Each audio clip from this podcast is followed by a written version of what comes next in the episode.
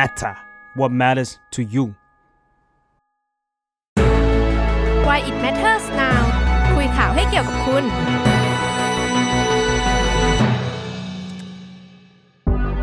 สวัสดีค่ะยินดีต้อนรับเข้าสู่รายการ Why It Matters Now นะคะรายการที่จะมาคุยข่าวให้เกี่ยวกับคุณค่ะพบกันนะคะทุกวันพฤหัสเวลาประมาณ 1 ทุ่มตรงวันนี้อาจจะแบบมาช้านิดหน่อยนะคะแต่ว่าคิดว่าเนื้อหาวันนี้ค่อนข้างเข้มข้นเลยนะคะก็ทุกคนนะคะอยู่กับเราผ่าน2ช่องทางค่ะนั่นก็คือใน Facebook นะคะ Fanpage The Matter นะคะแล้วก็ใน YouTube Live นะคะ The Matter ค่ะถ้าระหว่างนี้ใครที่แบบเฮ้ยติดตาม The Matter ในFacebook อยู่แล้วเนี่ยก็อยากให้ไปตามต่อใน YouTube นะคะเพราะว่าในนั้นเนี่ยก็ยังมีรายการออนไลน์นะคะมีพอดแคสต์มากมายนะคะที่ทาง The Matter ได้ทำแล้วก็อยากให้คุณได้ไปฟังกันนะคะสำหรับแค่ไม่อย่าเพิ่งไปถึงแค่สำหรับคุณตูนวันนี้เวียนมาเจอคุณตูนมาพร้อมกับประเด็นที่แบบโหเขาก็ร้อนแรงของอาทิตย์นี้ที่สุดละกันเนาะวันนี้ก็น่าจะคุยกันเรื่องค่าแรงนะคะแบบที่เราโปรโมทกันไปค่าแรง600บาทเนาะที่แบบว่าทางพรรคเพื่อไทยเนี่ยออกนโยบายมาว่าแบบจะขึ้นค่าแรงขั้นต่ำเป็น600บาทเอางี้ถามคุณตูนตอนแรกก่อนว่าแบบเห็นข่าวนี้เรารู้สึกยังไงบ้างมีหลายอารมณ์นะตอนแรกยังไงคะตอนแรกก็เรียกว่าอารมณ์แรกอารมณ์ที่1เนี่ยเรารู้สึกว่าเราตาวาวดีกว่าตาลุกวาวใช่ไหมเพราะเราก็เป็นคนทำงานเนาะก็เป็นลูกจ้างแล้วการขึ้นค่าแรงเนี่ยแน่นอนว่ามันส่งผลดีกับเราแน่นอนใช่หัวใจเราตุบใช่ป่ะมันน่าจะทำให้เรามีเงินเยอะขึ้นอย่างแน่นอนแต่เราคิดว่าพอคิดไปสักพักนึงมันก็มีคำถามนึงตามมาว่าทำไมต้องเป็น600บาทนะใช่ตัวเลขเท่านี้มันคิดจากอะไรนะอะไรเงี้ย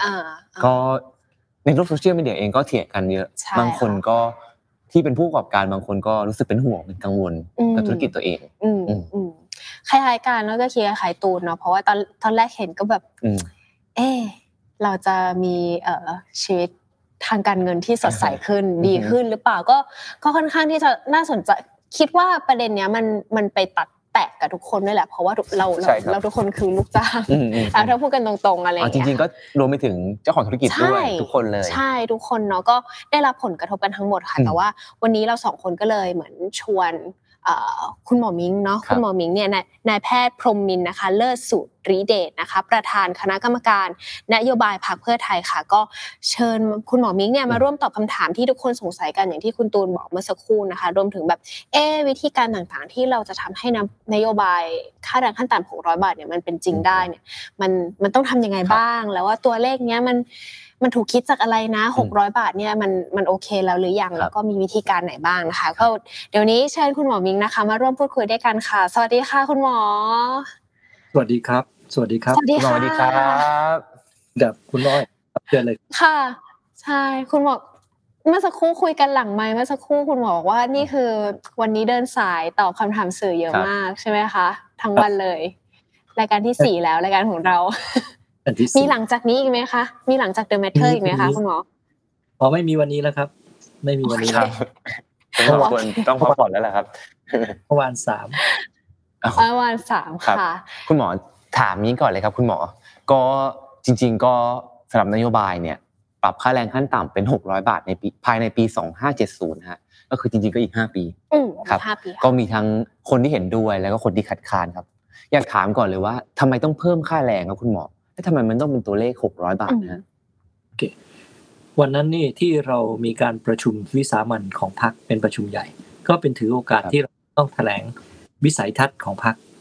วิสัยทัศน์เป็นการย้ำจุดยืนของเราในเรื่องของประเทศเราเนี่ยอยู่ในภาวะวิกฤตในเรื่องเศรษฐกิจ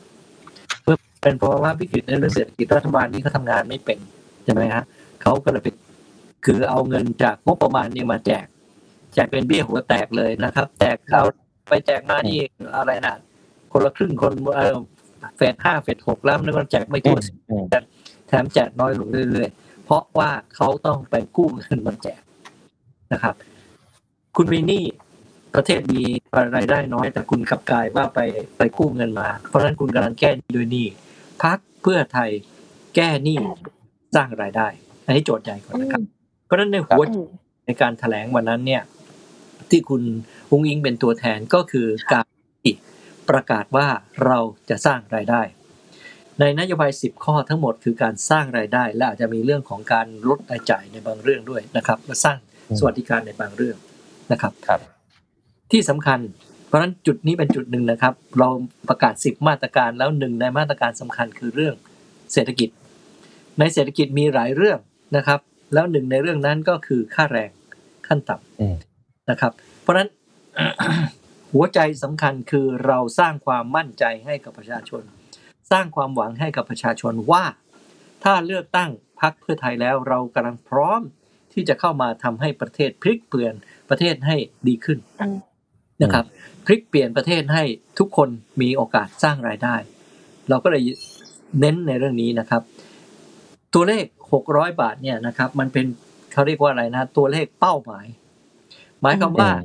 อันแรกที่สำคัญคือทำให้เศรษฐกิจโตเสียก่อนซึ่งเรามั่นใจว่าเราโตไม่ประมาณเฉลี่ยแล้วนี่นะครับปีละ 5% 54ครับถ้าเราเป็นรัฐบาลในปี66นะครับปีหน้าจะมีการเลือกตั้งถ้าเราเป็นรัฐบาลนะฮะเราก็สามารถมีเวลา4ปีในการทำงานก็ไปจบที่ปี70เพราะฉะนั้นทุกปีเรากะว่าให้มีการเติบโตทางเศรษฐกิจ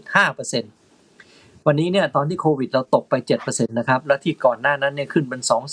เนี่ยน้อยๆนะครับแล้วปีที่ผ่านเรื่องโควิดมาเราเพิ่งได้ 1% กว่าปีนี้คาดว่าจะได้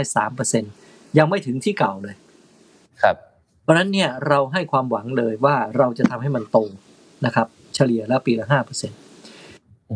แล้วหนึ่งในนั้นก็คือ ปัญหาของประเทศกลับมานิดหนึ่งปัญหาของประเทศคือปัญหารายได้น้อยรายได้ของประชาชนน้อยและความเหลื่อมล้ำสูงเราเนี่ยนะครับไปติดอันดับของความเหลื่อมล้ำสูงเป็นอันดับต้นๆของโลกนะครับเกือบจะเป็นอันดับ1ถัดกับรัสเซียมั้งนะครับถ้าจำไม่ผิดดังนั้นนะครับเป็นเรื่องสำคัญที่เราจะต้องลดความเหลื่อมล้ำด้วยทีนี้ค่าแรงขั้นต่ำเป็นตัวชี้วัดหรือเป็นเป้าหมายสำคัญว่า1เศรษฐกิจต้องโตนะครับค่าแรงที่จะเกิดขึ้นได้เนี่ยนะครับค่าแรงขั้นต่ำจะเกิดขึ้นได้เศรษฐกิจต้องโตก่อนคนที่จ่ายค่าแรงคือผู้ประกอบการนายจ้างคนที่รับก็ลูกจ้างใช่ไหมครับไม่ได้มีอะไรรัฐมาเกี่ยวแต่กลไกมันใช้ไตรภาคีหมายความว่ามีรัฐนายจ้างลูกจ้างแล้วเพื่อตกลงกันเป็นรายจังหวัดนะครับเพราะฉะนั้นเรามั่นใจว่าเราจะทำอันนี้เศรษฐกิจให้โตซะก่อนจึงมาสามารถเพิ่มรายได้เพิ่มค่าเพิ่มเรื่องของค่าแรงขั้นต่ำนะครับมันก็เป็นเป้าหมายในขณะเดียวกันค่าแรงขั้นต่ำขณะนี้เนี่ยคำถามว่า600บาทมาจากไหนผมไปดูเปเปอร์ที่อาจารย์นะครับที่ธรรมศาสตร์2ท่านเขียนไว้นะครับเป็นผส.ท่านหนึ่งแล้วก็เป็นด็อกเตอร์ท่านหนึ่งเขียนไว้ เมื่อปี5455เขาประมาณการว่าคนที่ค่าแรงขั้นต่ำที่คนจะได้ให้สามารถดำรงชีวิตอยู่ได้นะครับคือถ้า1คนเนี่ยนะครับถ้า1คนประมาณ350บาทถ้าเป็นเดี๋ยวนะฮะคนนึงกับภรรยาแต่ถ้าคนนึงเนี่ยนะครับบวกกับลูกอีก1คนต้องใช้ประมาณ400กว่าบาทถ้าคนนึงบวกลูก2คนนะครับคุณต้องใช้เกือบ600บาท588บาทเมื่อปี4นี่มัน10ปีมาแล้วเพราะนั้นเนี่ยราคานี้เป็นราคาที่ขั้นเหมือนขั้นต่ำทีนี้ทุกพอไปได้ยินคำนี้เฉยๆเราไม่ได้บอกว่าเราจะเริ่มต้นเราจะต้องทำให้เศรษฐกิจโตการที่เศรษฐกิจโตคือทุกคนโตไปด้วยกันนะครับการที่โตไปด้วยกันเนี่ยนะครับเรา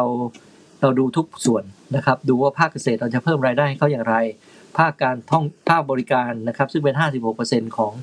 องรายได้ของประเทศเราจะเพิ่มรายได้ยังไงการท่องเที่ยวไงครับเพิ่มรายได้จากการท่องเที่ยวโอกาส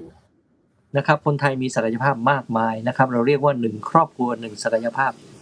ของซอฟต์พาวเวอร์ก็คือคุณทำกับข้าวก็ได้นะครับคุณสามารถไปถึงเป็นนักกีฬาก็ได้นักดนตรีก็ได้นักแต่งเพลงนักทำเนี่ยฮะพวกคุณก็เป็นนักผลิตมีเดียนักทำคอนเทนต์นึกออกไหมฮะเพราะฉะนั้นเนี่ยทุกศักยภาพในการที่จะสร้างรายได้ได้เราเชื่อว่าเราสามารถสร้างงานเกิดขึ้นได้อีก20ล้านงานโดยเฉลี่ยแล้วนี่นะครับกะว่าได้ประมาณ200,000 บาทต่อปีหรือคำนวณไปแล้วก็คือ 15,000 บาท 14,000-15,000 ใช่ไหมครับคำนวณก็คือใกล้ๆ600บาทนะครับเพราะว่าทำไมรู้ไหมพอณวันนั้นนะทุกคนก็มีรายได้แล้วนี่เขาจะไม่กลับมาเป็นแรงงานคุณต้องแย่งแข่งกันละเพราะฉะนั้น600บาทเป็นตัวที่เกิดขึ้นทีหลังจากที่เราขยับทุกตัวนะครับเพื่อเอาอย่างนี้ก่อนนะครับ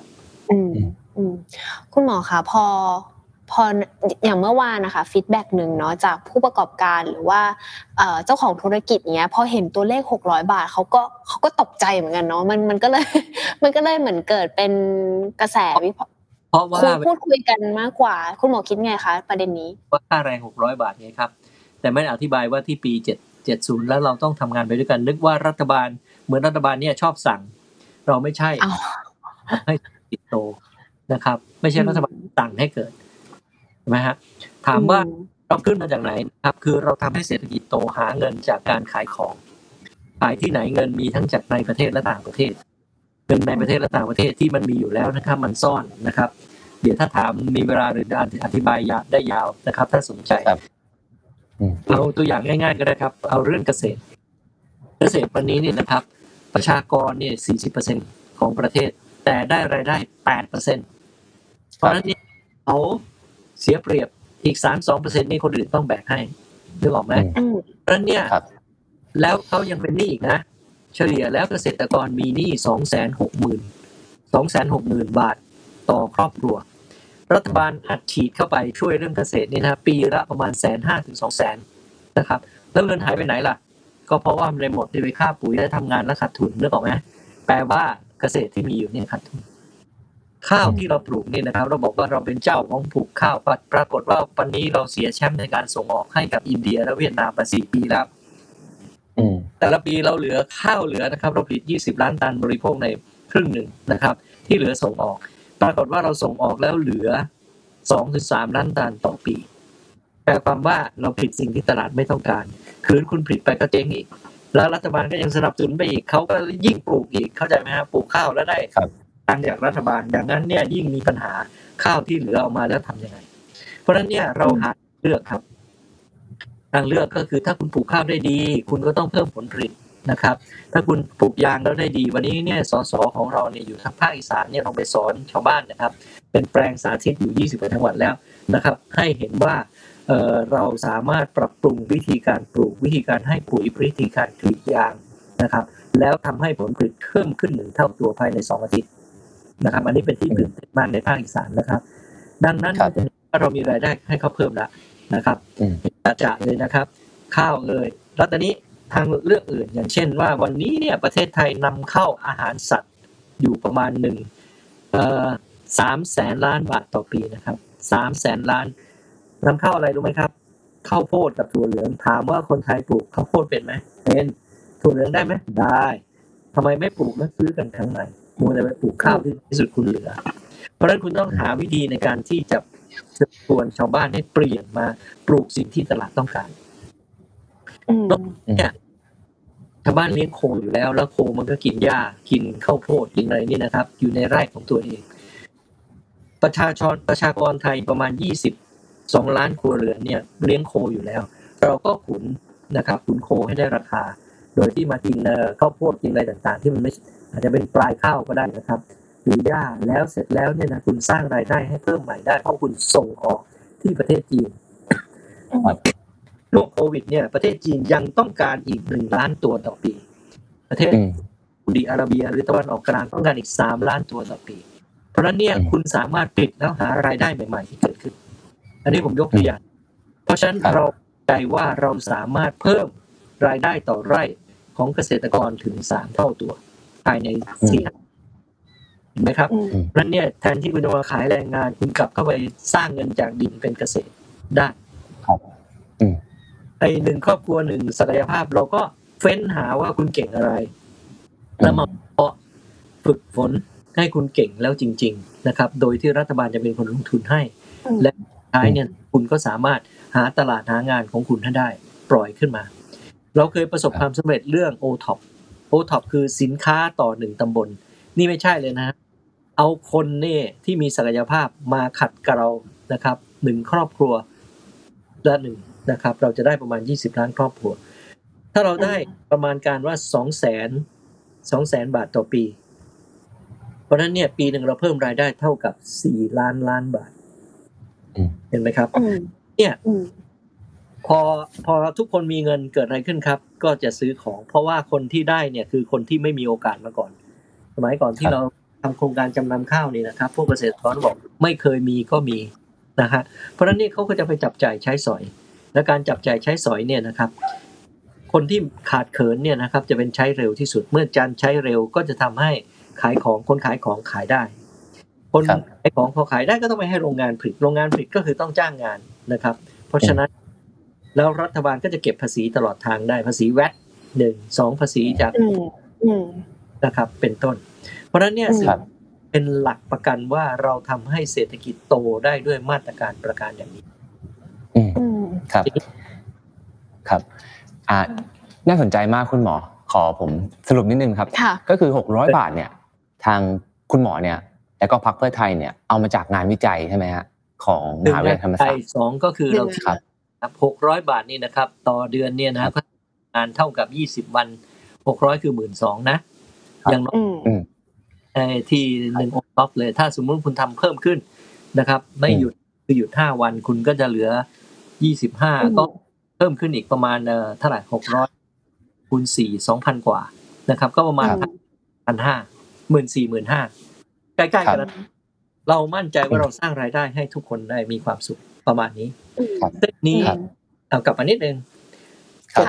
ค่าแรงขั้นต่ำเขาคิดจากอะไรรู้ไหมครับเขาคิดจากว่าทำยังไงให้มีค่าครองชีพให้อยู่ได้อย่างมีศักดิ์ศรีไม่ต้องได้มีศักดิ์ศรีอยู่ได้ล่ะคือค่ากินค่าอยู่อะไรต่างๆประเทศไทยไม่ได้ขึ้นสมัยก่อนนายกยิ่งรักษณ์ปี40มาขึ้นปี55 15ปีไม่ได้ขึ้นค่าแรงเลยเพราะว่ามันผ่านวิกฤตต้มยำกุ้งแล้วคนก็ลืมไปลืมก็เลยลืมนะครับไม่ได้ขึ้นเลยเงินเฟ้อก็ขึ้นไปเรื่อยๆคือค่าใช้จ่ายเขาเพิ่มขึ้นก็ขึ้นทีเดียวก็กระตุกหน่อยนึงแต่ในที่สุดก็ปรับตัวได้รอบนี้เหมือนกันตั้งแต่นายกยิ่งลักษณ์มาแล้วเนี่ย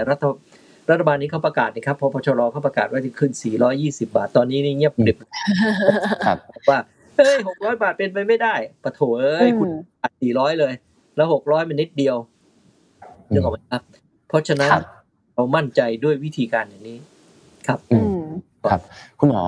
ขยายความอีกนิดนึงได้ไหมฮะนอกจากการทำให้ภาคเกษตรกรรมเนี่ยมีประสิทธิภาพสูงขึ้นแล้วก็การทำให้ครัวเรือนเนี่ยมีซอฟต์พาวเวอร์ใช่ไหมฮะมันมีเครื่องยนต์อื่นไหมฮะที่เพื่อไทยวางไว้เพื่อท่องเที่ยวนะครับเศรษฐกิจท่องเที่ยวปกติเนี่ยภาคเซอร์วิสเราเนี่ยนะครับภาคปกติเนี่ยนะฮะมันจะมีรายได้ส่วนภาคเกษตรภาคบริการแล้วก็ภาคอุตสาหกรรมภาคบริการเนี่ยที่สำคัญที่สุดมันเป็นเรื่องบริการด้านการเงินอันนึงนะครับพวกที่ออฟฟิศแต่อีกส่วนหนึ่งคือพวกที่ทำงานด้านท่องเที่ยวท่องเที่ยวเป็นประตูเข้าของเงินที่มาจากข้างนอกก่อนหน้าโควิดเราเคยได้รายได้ต่อปี 1.9 ล้านบาทครับถ้าเราเพิ่ม 50% ใน4ปีนี่นะครับซึ่งก็คือว่าขึ้นตลอด54ประมาณปีละ 10% ซึ่งเป็นไปได้แต่ก่อนเราเคยทำมาแล้วนะครับเราก็สามารถเพิ่มรายได้ของภาคท่องเที่ยวขึ้นมาอีกนะครับมหาศาลอีก1 ล้านล้าน1ล้านไปที่ไหนนะครับเข้ามาถึงใช่ไหมฮะนักท่องเที่ยวมาถึงก็จับจ่ายใช้สอยไปกินอาหารใช่ไหมฮะพอกินอาหารก็ได้จ้างงานอีกแล้วนะครับไปอยู่ตามโรงแรมนะครับก็ได้จ้างงานนะครับก็ทุกคนก็มีโอกาสดีขึ้นแล้วก็เอาเงินเหล่านี้มาใช้จ่ายเพราะฉะนั้นเนี่ยเราตั้งเป้าให้เห็นว่าเราทำให้โตได้และเราให้มั่นใจว่าเราไม่ให้รวยกระจุกจนกระจายเราจะแบ่งความจนให้นะครับเขาเรียกว่าทุนนิยมที่มีหัวใจครับน่าสนใจมากดังนั้นก็เหมือนถ้าถามแหละว่าเอ้ยถ้าสมมติว่าเพื่อไทยได้เป็นรัฐบาลนะคะแล้วก็เงิน600เนี่ยจะเอามาจากไหนอย่างที่คุณหมอได้กล่าวไปก็คือเราต้องทำให้เราต้องขยับเศรษฐกิจระบบเศรษฐกิจให้ดีขึ้นก่อนเพื่อให้มันกระตุ้นให้เกิดการใช้จ่ายนู่นนี่นั่นนักท่องเที่ยวมาอะไรเงี้ยแล้วทุกอย่างมันก็จะดีขึ้นค่าแรงมันก็จะขยับขึ้นอันนี้เข้าใจถูกต้องไหมคะคุณหมอแบบง่ายที่สุดใช่ไหมใช่ครับเรามีช่องนี้ไล่ดูเนี่ยเงินมันมาที่ตะกี้ผมไล่ไม่ใช่เนาะค่ะไม่ใช่อยู่ดีๆเอ้ยจะ600ได้เลยอะไรอย่างเงี้ยเหมือนที่อาจจะเข้าใจผิดไปเราเป็นนักบริหารเพราะฉะนั้นเราจะมันจะมีไตรภาคีที่ว่าใช่ไหมครับก็มีนายจ้างคุยกันก็แยกเป็นแล้วจะมีรัฐกับเกี่ยวข้องก็จะตกลงกันว่าขึ้นสักเท่าไหร่นี่ต้องถามคุณหมอนิดนึงฮะมีบางคนก็กังวลนะคุณหมอว่าถ้าเกิดค่าแรงเนี่ยมันขึ้นไปถึงเท่านี้เนี่ยกลุ่มทุนที่เคยจ้างงานในประเทศไทยเนี่ยดีไม่ดีเขาย้ายออกนอกประเทศเราไปหมดเลยดีกว่าไหมอะไร กลุ่มทุนอะไรอย่างเช่นโรงงานอะไรอย่างเงี้ยฮะโถแสดงว่าเขาเอาเปรียบคนไทยอยู่นึกออกไหมถ้าเขาย้ายครับเพราะว่าไงนะฮะรายงานค่าแรงงานเดี๋ยวผมเปิดให้ดูก็ได้ค่าจ้างแรงงานที่ขั้นต่ำนะครับในประเทศญี่ปุ่นเกาหลีนะครับไต้หวันพวกนี้เดี๋ยวผมจะเปิดให้ดูสิงคโปร์ 4-5 ประเทศเนี่ยเขาประมาณ 1,500 ถึง 2,000 นะครับเกาหลีมากที่สุด 2,000 บาทนะครับผมไม่ได้พูดอเมริกาด้วยนะเพราะฉะนั้นเนี่ยนะครับเรากำลังมาถึงเนี่ยคุณขยับ600บาทจิ๊บๆเลยยิ้มเลยคือไม่ส่วนใหญ่แล้วปรากฏว่าสิ่งที่เขาต้องการคือเขาต้องการทักษะของคนไทยเราก็ต้องมาดูว่าทักษะอะไรที่เขาอยากอยู่ญี่ปุ่นเนี่ยนะไม่กล้าหนีไปไหนเลยเขามาลงทุนกับเราว่าเป็น second home นะเพราะว่าประเทศไทยเนี่ยน่าอยู่แล้วก็แรงงานก็ดีนะมันมีปัจจัยหลายอย่างถ้าเขาหนีไปเนี่ยแสดงว่าธุรกิจเข้าไปไม่รอดแล้วไปที่อื่นดีกว่าเพราะไปกินแรงงานถูกๆซึ่งอันนี้เราอยากจะให้คนงานของเราเนี่ยถูกเอาเปรียบอย่างนั้นหรือค่ะครับเดี๋ยวกี่ไล่ให้ดูสิงคโปร์ค่าแรง 1,423 บาทต่อวันเกาหลีใต้ 2,176 บาทญี่ปุ่น 1,840 บาทต่อวันไต้หวัน 1,031 บาทแล้วพวกนี้เขาจะมาลงทุนเขาก็เห็นเราเป็นเรื่องหมูเลย600เหรอโอ้โหไม่ถึงครึ่งเขาเลยเข้าใจไหมครับค่ะคุณหมอเขาถามต่อเนื่องอีกนิดนึงฮะเพราะว่าในโลกยุคปัจจุบันเนี่ยหลายๆอุตสาหกรรมหลายแห่งก็หันไปใช้เทคโนโลยีครับคุณหมอการเพิ่มค่าแรงเนี่ยมันจะทำให้กลุ่มทุนธุรกิจเหล่านี้เขาหันไปใช้เทคโนโลยีมากกว่าจ้างงานไหมฮะเทคโนโลยีมาแน่นอนเราก็ฝึกคนของเราให้เป็นคนที่มีความสามารถแทนที่จะฝังใน 10 ข้อ เรายังคุยถึงเรื่องการศึกษานั่นคือ Learn to Earn เรียนรู้เพื่อหารายได้ คุณมีวันนี้เนี่ยเรามีแพ็คเกจเราก็จะไปวัดว่าคุณมีความสามารถด้านไหนเสร็จแล้วสุดท้ายเนี่ยนะครับสมมุติว่าคุณชอบในเรื่องของการทำกับข้าวแม่บ้านธรรมดาก็ทำกับข้าวได้ดู YouTube อะไรก็ได้นึกออกไหมเด็กที่บ้านผมก็ดู YouTube แล้วก็ทำกับข้าวอร่อยมากนะครับถ้าสมมุติว่าคุณต้องการให้เขาลองของจริงคุณอาจจะเปิดโรงเรียนให้เขามานั่งฝึกให้แล้วก็ทำอาหารสอนให้เขาแพ็คเกจจิ้งขายออนไลน์ต่างๆก็มีประโยชน์นะครับทีนี้กลับเข้ามาเมื่อกี้เทคโนโลยีเข้ามาทำให้เปลี่ยนแปลงพฤติกรรมแน่นอนคุณหลีกเลี่ยงไม่ได้สมัยก่อนผมใช้โทรศัพท์นี่ผมใช้หมุนแก๊กนะครับผมมีโทรศัพท์เครื่องแรกเนี่ยนะครับที่บ้านผมเนี่ยนะฮะขนาดผมเข้ามหาวิทยาลัยปี4แล้วที่บ้านไม่มีโทรศัพท์กลับออกมาจากป่าหลังจากนั้นอีก5ปีถึงมีโทรศัพท์เครื่องแรกเสียงเกือบเป็นแสนนะฮะที่บ้านแพงกว่ารถคันนึงนะครับปัจจุบันนี้เห็นไหมฮะเครื่องโทรศัพท์มือถือแล้วคุณก็มีโทรศัพท์มือถือทุกคนแล้วคุณชีวิตอยู่กับมือถือแล้วเพราะนั้นนี่คือเทคโนโลยีที่เปลี่ยนวิถีชีวิตดังนั้นคุณฝึกฝนคนให้โลกอีกเรื่องนึงนะครับเศรษฐกิจที่เปลี่ยนแปลงโลกของดิจิทัลเทคโนโลยีดิจิทัลอีโคโนมีเป็นตัวผลักดันในปี 2016 ขอโทษนะไม่ใช่516 2016นะครับการเศรษฐกิจจากดิจิทัลอีโคโนมีมี contribution เท่ากับ 12% ของการเติบโตของโลกแต่การเติบโตของมันเป็น2เท่าของ 2.5 เท่าของการเติบโตปกติของเศรษฐกิจภาคอื่นปี2025อีก2ปีข้างหน้านะครับส่วนเหล่านี้จะเพิ่มเป็น 25% เพราะฉะนั้นเนี่ยขณะนี้ต้องฝึกคนของเราเตรียมพร้อมให้ทำเรื่องนี้ผมดูแล้วเนี่ยคนไทยเนี่ยเก่งเรื่องโปรแกรมนะครับเพียงแต่ฝึกสกิลแล้วก็แมทช์ให้ถูกกับงานก็มีโอกาสนี่คือหนึ่งเรื่องทำในเรื่องการศึกษาแล้วก็เป็นเรื่องของโอซอฟด้วยครับคุณหมอคะถ้าสมมติว่าเลือกตั้งปีหน้าค่ะแล้วก็เพื่อไทยได้เป็นรัฐบาลเนี่ยอยากรู้ค่ะว่าจะทำอะไรเพื่อให้นโยบายต่างๆอย่าง10ข้อหรือนโยบายค่าแรง600บาทเนี่ยเป็นจริงบ้างแบบเราแบบ1 2 3 4 5อย่างเงี้ยค่ะมีคิดไว้ในทดไว้ในใจมั้ยคะนี่เรากล้าพูดกล้ารับรองขนาดนี้นึกออกมั้ยแล้วคนคิดให้ผมนะครับเรามีอดีตรองนายกอดีตปลัดอดีตรัฐมนตรีเต็มไปหมดที่อยู่ข้างหลังผม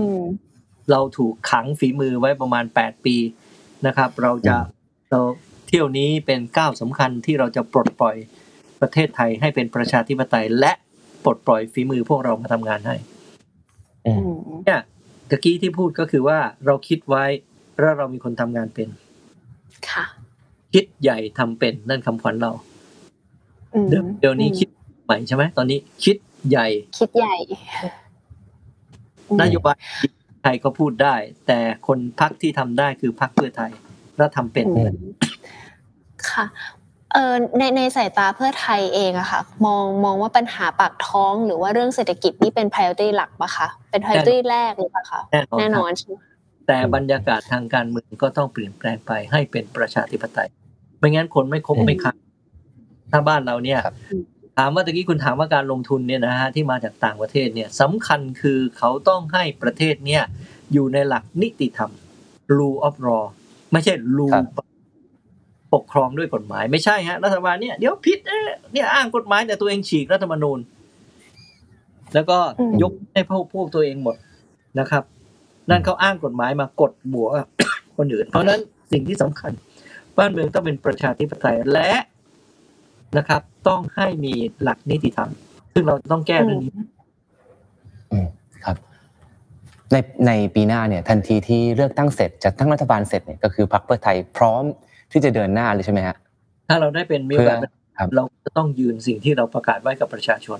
เพราะเราเชื่อเป็นพรรคอันดับหนึ่งนะครับส่วนเขาจะสวมาโหวตเอามาอะไรต่างๆนี่เดี๋ยวเราก็ต้องสู้กันเพราะนั้นคำว่าแลนด์สไลด์เรามีความหมายว่าเราต้องปักหลักให้ได้พรรคเดียวให้เกินครึ่งเสียก่อน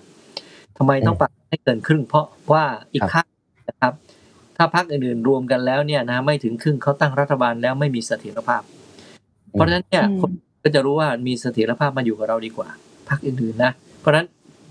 ตั้งหลักให้ได้ไม่ต่ำกว่า250 280ได้ยิ่งดีแล้วคนอื่นจะยืนอยู่กับเรามีตั้ง500คนครับอีกแง่นึงเนาะอย่างตอนที่อย่างเมื่อวานนะคะคุณหมอคะที่แบบว่าพอมีนโยบายออกมาให้เห็นเรื่องค่าแรงเรื่องอื่นๆอะไรอย่างเงี้ยค่ะที่จากเพื่อไทยเนาะคนก็จะมาเหมือนวิพากษ์วิจารณ์หรือว่าตั้งคำถามว่าเนี่ยพอใกล้ช่วงเลือกตั้งก็เป็นนโยบายประชานิยมหรือเปล่าขายฝันหรือเปล่าอย่างเงี้ยค่ะพอเจอคนพูดแบบนี้คุณหม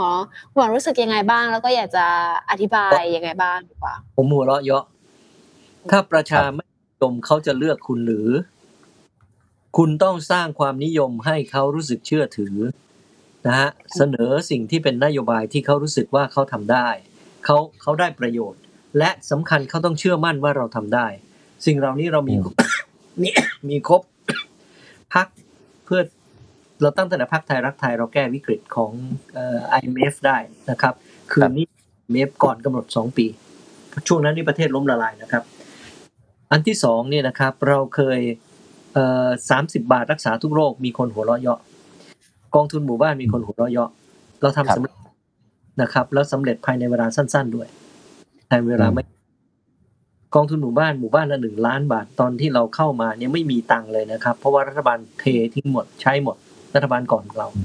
ราก็ต้องไปกู้เงินมาแล้วก็มากู้เงินมาหมู่บ้านนึง 74,000 หมู่บ้านแล้วก็กู้เงินมาแล้วก็แจกแล้วก็เอาตั้งงบประมาณต่อไปคืนให้กับธนาคารออมสินกรณีอย่างนี้ก่อนถ้าจำได้นายกยิ่งรักษณ์หรือท่านชัชชาติเสนอเรื่องโปรเจกต์2ล้านล้านป่านนี้เราเป็นศูนย์กลางที่ดีที่สุดของโลกแห่งหนึ่งแล้วเชื่อต่อวันนี้เราอายมากเลยนะที่แพ้ลาวนี่ทำเสร็จแล้วนะครับคุณจะเข้าจีนเนี่ยไปทางลาวคุณต้องนั่งรถไปที่ลาวแล้วจีนนี่เป็นที่ลาวเนี่ยเป็นศูนย์กลางในการขนส่งสินค้าเพราะฉะนั้นการขนส่งสินค้าประเทศไทยเราก็หลีกเลี่ยงไม่ได้เรามีความได้เปรียบก็คือทางภูมิศาสตร์ geographical แต่ว่าเราเนี่ยศูนย์กลางของภูมิศาสตร์เพราะฉะนั้นเราสามารถใช้ประโยชน์จากตรงนี้ให้เป็นศูนย์กลางในการคมนาคมในการขนส่งครับพูดถึงช่วงที่พรรคไทยขึ้นมาครั้งแรกดีตอนนั้นก็ไปติดหนี้ IMF คุณหมอเปรียบเทียบว่าตอนนั้นนะฮะที่ติดหนี้ IMF กับตอนนี้ที่เป็นโรคยุคหลังโควิดนะฮะหรือว่า post covid เนี่ยคุณหมอประเมินว่ามันแตกต่างกันยังไงโจทย์มันเหมือนกันมั้ยครับโรคตอนนี้ซึมเนื่องจากว่าเนี่ยเขาทำให้ คุณจนรู้สึกเคยชินกับความยากจนเคยชินกับการถูกกดหัวเคยชินไปหมดแล้วคุณไม่เคยเห็นสวรรค์สมัยก่อนนี้ตั้งคุณสังเกตคนอายุมากกว่าพวกคุณน่ะนะฮะที่เขาเจอไทยมาเข้าถึงรักมากเพราะว่านั่นเขาเคยสัมผัสสวรรค์ที่เราสร้างให้ในขณะที่คนรุ่นหลังอาจจะไม่เคยได้สัมผัสแต่ว่าคนรุ่นก่อนเนี่ยเขาติดตราตรึงใจไม่หนีไปไหนเลยคนเสื้อแดงที่ออกมาสู้เนี่ยเขาเพราะว่าเขาสู้ในศักดิ์ศรีเขาเองครับครับเรียกว่าคุณหมอมองว่ามันไม่แตกต่างกันไหมฮะในเรื่องของอุปสรรคตอนที่ IMF กับตอนยุคหลังตอนมันโจทย์มันแก้เหมือนกันไหมคะเดี๋ยวนี้มีโอ้ยสมัยก่อนคุณจำไม่ได้เหรอเราจะมาอีกไม่ฟังเพลงกันทุกวันเนี่ยทั้งครับนะครับเราพูดจาสาระให้คุณฟังเยอะๆนะครับกล่อมนี่ยังจะเอาหลักสูตรไปสอนเด็กเลยกล่อมให้โง่ไปเลยครับครับปิดกั้นเสรีภาพเราครอบความที่โง่เขลาของตัวเองออกเอาไปใส่ความโง่เขลาไปให้แต่เด็กไม่รับหรอกค่ะไหนก็ชวนคุณหมอคุยเรื่องนโยบายมาแล้วค่ะส่วนใหญ่เราจะพบว่าเราก็จะมุ่งเน้นไปที่นโยบายเชิงเศรษฐกิจอย่างเงี้ยค่ะคุณหมอคะมีนโยบายไหนไหมของเพื่อไทยที่เราจะคุยกันเรื่องการป้องกันอำนาจจากกองทัพหรืออะไรอย่างเงี้ยค่ะเพราะว่าประเด็นนี้ก็เป็นอีกประเด็นนึงที่น่าสนใจเหมือนกันนะคะงั้นผมเพิ่ม2เรื่องนะค่ะอันคือลดรายจ่าย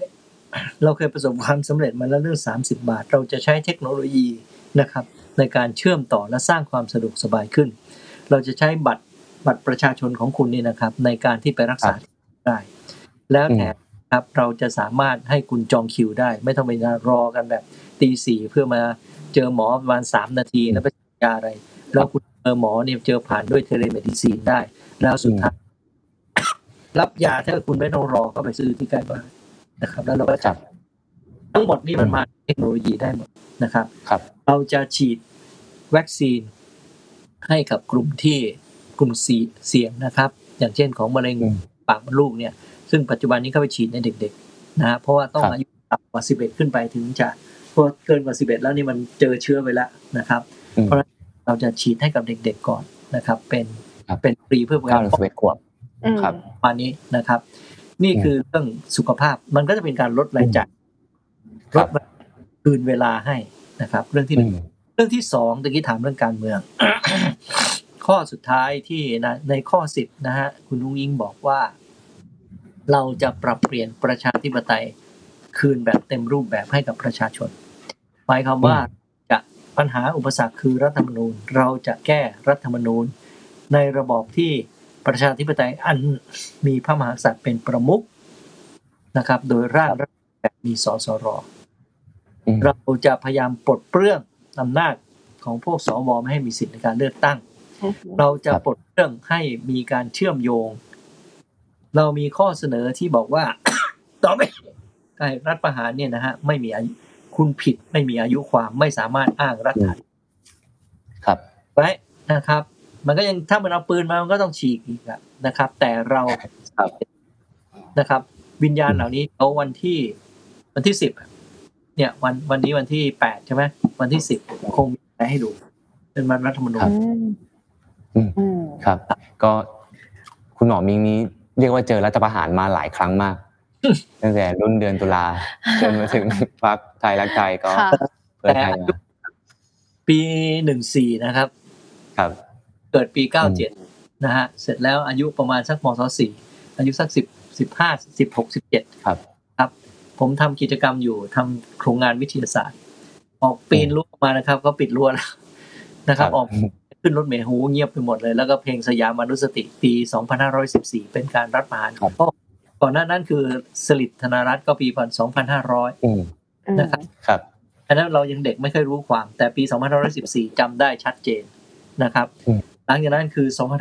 2516นะครับหลังการที่14ตุลาคม2516หลังจากนั้นคือ2519นะครับหลังจากนั้นคือปี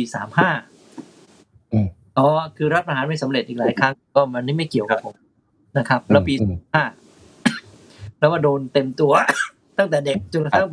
ป็นรัฐบาลก็ยังถูกรัฐประหารอยู่อีก2งวดคือปี49ผมโดนจับไปขังอีก2รอบครับดูคุณหมอขอย้อนครับดูเขากลัว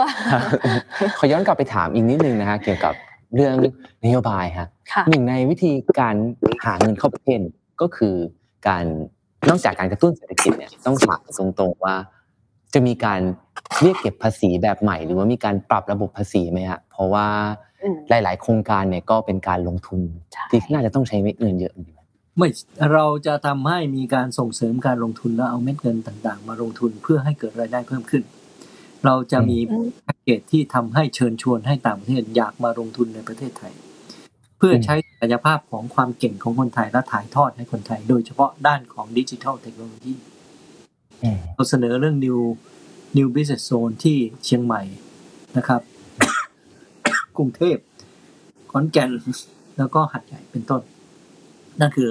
เหมือนเขตเศรษฐกิจพิเศษแต่ว่าเราล้างกฎหมายเก่าเขียนกฎหมายที่เอื้ออำนวยให้กับการลงทุนทำวีซ่าก็ง่ายนะครับการลงทุนก็ง่ายนะครับการเงินเข้าเงินออกสะดวกขึ้นเพราะฉะนั้นนี่คำตอบก็คือว่าผมตอบไม่ได้หรอกภาษีภาษีอะไรนี่นะครับแค่อยู่เดิมนี่ก็เยอะพออยู่แล้วนะครับเราไม่ต้องไปรีดภาษีเราสร้างคนให้จ่ายภาษีได้เพิ่มขึ้นเหล้าเบียร์ครับบงครับเบียร์เราเนี่ยเป็นเจ้าพ่อเรื่องนี้เลยนะเมื่อปี2545-46เนี่ยเราเป็นคนปลดเปลื้องการผูกขาดสุราทำให้เกิดเรียกว่าเหล้าชุมชนสุราชุมชนเกิดขึ้นโดยว่าคุณผูกขาดก็ผูกขาดไปแต่ถ้าเครื่องจักรคุณต่ำกว่า5แรงม้าอย่ามายุ่งกับเรานะฮะก็เลยเกิดเขาเรียกว่าเหล้าหมักนะครับเมรัยก็ได้นะครับเต็มไปหมดเลยเหล้าหมักเมาเหล้าองุ่นเหล้าอะไรเหล้าส้มเต็มไปหมดเลยนะครับปัจจุบันนี้กลายเป็นเรื่องของคราฟต์เบียร์คนก่อนผมเจอคนหนึ่งที่เป็นเอนจิเนียร์นะครับเป็นวิศวกรอายุประมาณสัก4048แล้วเมื่อวันนั้นเขาบอกพี่ผมก็ทำคราฟต์เบียร์แล้วไปทำที่ไหนรู้ไหมฮะไปเอาแบรนด์ออสเตรเลียมาแล้วออสเตรเลียเนี่ยมาสั่งซื้อเขาแต่ไปทำข้างนอกนะทำไมล่ะใช่ไหมฮะกระบวนการหมักก็เขาเล่าให้ผมฟังว่าเขาหมักอย่างนี้ใช่ไหมต้องนั่งกระบวนดูอ๋อให้คุณถังหนึ่งคุณใช้เวลา4วันเนี่ยคุณหมักได้ถังหนึ่งคุณขายได้วันสัก 5,000 ถ้าคุณหมักเรื่อยๆขยายถังเรื่อยๆคุณก็สามารถทำได้เยอะขึ้นเป็นต้นนะครับก็เป็นอีกหนึ่งทางเลือกในการสร้างรายได้เราคือเจ้าพ่อของการปลดเปลื้องภาระต่างๆกับตัวจริงเรียกสุราเสรีมาเลือกตามทีหลังเราครับเมื่อสักครู่เนาะคุณหมอช่วงแรกๆคุณหมอหลุดคีย์เวิร์ดนึงขึ้นมาว่าเราจะเป็นทุนนิยมที่มีหัวใจอย่างเงี้ยค่ะเฮ้ยคืออ้อยมีโอกาสได้ฟังแถลงข่าวจากคุณลุงอิงเนาะคุณลุงอิงก็พูดประโยคนี้มาเหมือนกันแล้วก็รู้สึกว่าต้องเอามาถามคุณหมอว่าเอ๊ะคำนี้มันเราจะเข้าใจมันยังไงดีเพราะว่าบางคนก็มีทัศนคติอีกอย่างนึงกับคำว่าทุนนิยมเนาะแบบไอ้คำว่าทุนนิยมที่มีหัวใจเนี่ยมันคืออะไรเราเข้าใจโลกของทุนนิยมซึ่งเราหลีกเลี่ยงไม่ได้ทุนนิยมคือต้องมีทุนและมีการลงทุนมีการที่ไปแข่งขันกันในตลาดคือมีการแข่งขันโดยเสรีแต่อย่างไรก็ตามมีหัวใจคือเรารู้จักว่าเราแบ่งปันผลประโยชน์นี้กลับมาให้กับลูกจ้าง หรือว่าผู้ประกอบจากไม่ใช่เจ้าของได้นึกออกไหมฮะก็แบ่งปันลงมาเลยนี่คือหลักสำคัญที่ทำให้เรามั่นใจสร้างความมั่นใจโดยประกันในเรื่องของว่าเราจะทำให้รายได้ขั้นต่ำ600บาทครับแล้วคุณหมอแล้วมันจะแตกต่างกับแนวคิดรัฐสวัสดิการไหมฮะคำว่ารัฐสวัสดิการคือคุณเอาเงินรัฐไปแจกใช่ไหมคำถามหลักๆถามสวนไปเลยแล้วเอาเงินมาจากไหนอันระดับแรกเราต้องการสร้างสวัสดิการรัฐที่ช่วยสร้างสวัสดิการแต่คุณต้องหาเงินมาก่อนเพื่อภาษีแล้วจึงจะไปทำดูแลตามบาทรักษาทุกโรคไงนึกออกไหมฮะนี่มีการที่ดีที่สุดเป็นความต้องการเป็นภาษาอังกฤษเราเรียก need อ่ะมันไม่ใช่ want ใช่ไหมฮะ need คือความจำเป็นถูกไหมฮะเพราะนั้นเนี่ยมันเป็นความจำเป็นที่หลีกเลี่ยงไม่ได้เพราะนั้นเนี่ย30 บาทจึงเป็นเรื่องแรกการเดินทางก็เป็นเรื่องสำคัญเพราะนั้นตะกี้เราพูดถึงเรื่องการเดินทางเราพูดถึงเรื่องการสร้างอาชีพอนาคตคือการศึกษาใช่ไหมครับเราต้องสร้างคนสำหรับรองรับไปในทิศไหนบอกเลยว่าโลกของดิจิทัล เศรษฐกิจแบบดิจิทัลจะมาเป็นตัวผลักดันครับคุณหมอช่วงในท้ายแล้วครับผมขออีก 2-3 คำถามนิดเดียวฮะคุณหมอก็จริงๆแล้วช่วงนี้เราเห็นการขยับเขยื้อนของพรรคการเมืองถามคุณหมอตรงๆเลยฮะว่าในการเลือกตั้งครั้งหน้าเนี่ยคุณหมอพรรคเพื่อไทยเนี่ยสามารถร่วมงานกับพรรคพลังประชารัฐแล้วก็พลเอกประวิตรได้มั้ยฮะวันนี้เนี่ยนะครับถ้าเป็นนักการเมืองไม่มีใครเขาตอบขึ้นอยู่กับว่าประชาชนเลือกอะไรจำนวนของส.ส.คุณได้เท่าไหร่แล้วถ้าหากบรรลุเป้าหมายผมต้องการให้เป็นอำนาจรัฐผมต้องการเปลี่ยนแปลงรัฐธรรมนูญนะครับผมต้องการสร้างอย่างนี้ยึดมั่นในหลักประชาธิปไตยคุณเข้ากับผมได้ไหมคุณมีปัญหาไหมคุณเข้ามาแล้วถูกร้องยี้ไหมทำให้ผมเสียชื่อไหมเข้าใจไหมเพราะฉะนั้นนี่เราต้องคิดทางเลือกไว้เยอะแยะเพราะอย่าลืมว่าเรากำลังสู้กับอำนาจของเผด็จการที่แฝงไปด้วยสืบทอดมาด้วยไอ้สว250คนนะครั้งนี้ครับค่ะใช่เพราะว่าจะรวมมาคนนึงได้เพื่อให้ชนะสวก่อนเสร็จแล้วผมเขี่ยเขาทิ้งทีหลังก็ได้ใช่ไหมเพราะว่าอะไรครับคุณหมอคุณหมอครับแล้วตอนนี้นี้หัวหน้าครอบครัวเพื่อไทยนะคุณนุ๊กอิงนี่เป็นแคนดิเดตเบอร์1เลยมั้ยฮะแน่นอนมั้ยคะน่าจะเป็น1ในแคนดิเดตน่าจะเป็น1ในแคนดิเดตผมใจครับก็น่าติดตามเนาะครับครับก็ผลโหวตโพลหลายๆอันก็เห็นเหมือนจะออกมาเชียร์คุณนุ๊กอิงเหมือนกันครับครับคนรุ่นใหม่นะครับแล้วก็นายกรัฐมนตรีคนรุ่นใหม่ๆนี่นะครับอายุน้อยๆเยอะแยะนิวซีแลนด์ทูโดที่แคนาดานะครับจัสตินทูโดค่ะครับนะครับเพราะฉะนั้นเนี่ยคิดว่าเชิญค่ะไม่มีอะไรค่ะโอเคแต่ว่าก็น่าจะเป็นหนึ่งในมีความเห็นตัวนะเดี๋ยวก็เดี๋ยวคุณมิ่งขวัญนี่ครับอะไรกันนี่มีก็เป็นนายกครับครับคุณหมอว่าปีหน้าเกมการเมืองเลือกตั้งใหญ่จะเป็นยังไงบ้างคะก็คนคงเราซื้อใจของโหวตเตอร์ด้วยนโยบายและหลักประกันว่าเราเป็นคนที่ทำได้และทำจริงคำขวัญเรามีอันหนึ่งนะครับโปสเตอร์ที่ออกมานโยบายดีๆใครๆก็พูดได้แต่พรรคที่ทำได้และทำจริงคือพรรคเพื่อไทยเพราะฉะนั้นเนี่ยเราไม่มีตังค์เราเป็นพรรคของประชาชนเรามีตังค์ระดับนึงเท่านั้นเองนะครับในการที่จะทำงานนะครับแต่ว่าคนอื่นคงต้องใช้เงินซื้อเงินก้อนเลยนะครับแต่ว่าแต่ก่อนเขามีคำขวัญว่ารับเงินหมากาเมื่อกาเพื่อไทยเข้าใจไหมคือคุณซื้อเสียงฉันก็รับแต่ฉันไม่โหวตให้เธอไม่รู้ก็เดาว่ามันก็ดุเดือดเพราะวันนี้คุณจะเห็นเขาซื้อสสเขารู้แล้วว่าเขาไม่สามารถได้เพราะนั้นเขาซื้อสสเขตแล้วอย่าลืมว่าสสเขตก็เสร็จเหมือนกันนึกออกไหมครับถ้าหากโดนนโยบายดิ้นพลาดเลยก็กลัวแพ้ไงครับประมาณนี้ใช่คุณขอบคุณคุณหมอมากๆนะคะวันนี้คุยกันสนุกมากยิ่งช่วงท้ายๆยิ่งสบายๆกันเองนะคะขอบคุณคุณหมออีกครั้งนะคะก็สำหรับรายการเรานะคะก็น่าจะประมาณนี้นะคะก็อาทิตย์หน้าวันพฤหัสหน้านะคะเจอกันเหมือนเดิมนะคะเวลาประมาณ 1 ทุ่มตรงนะคะไปดูว่าเราจะหยิบประเด็นไหนขึ้นมาคุยกันก็คิดว่าแต่ที่น่าจะเป็นคุณสปายหรือเปล่าใช่ครับให้เป็นสปายนะคะเจอกันนะคะก็ติดตามได้นะคะรายการ The Matter Now นะคะได้ทุกช่องทางของ The Matter นะคะดูย้อนหลังใน YouTube นะคะแล้วก็มีใน Spotify ด้วยนะคะฝากด้วยค่ะวันนี้ไปละค่ะสวัสดีค่ะ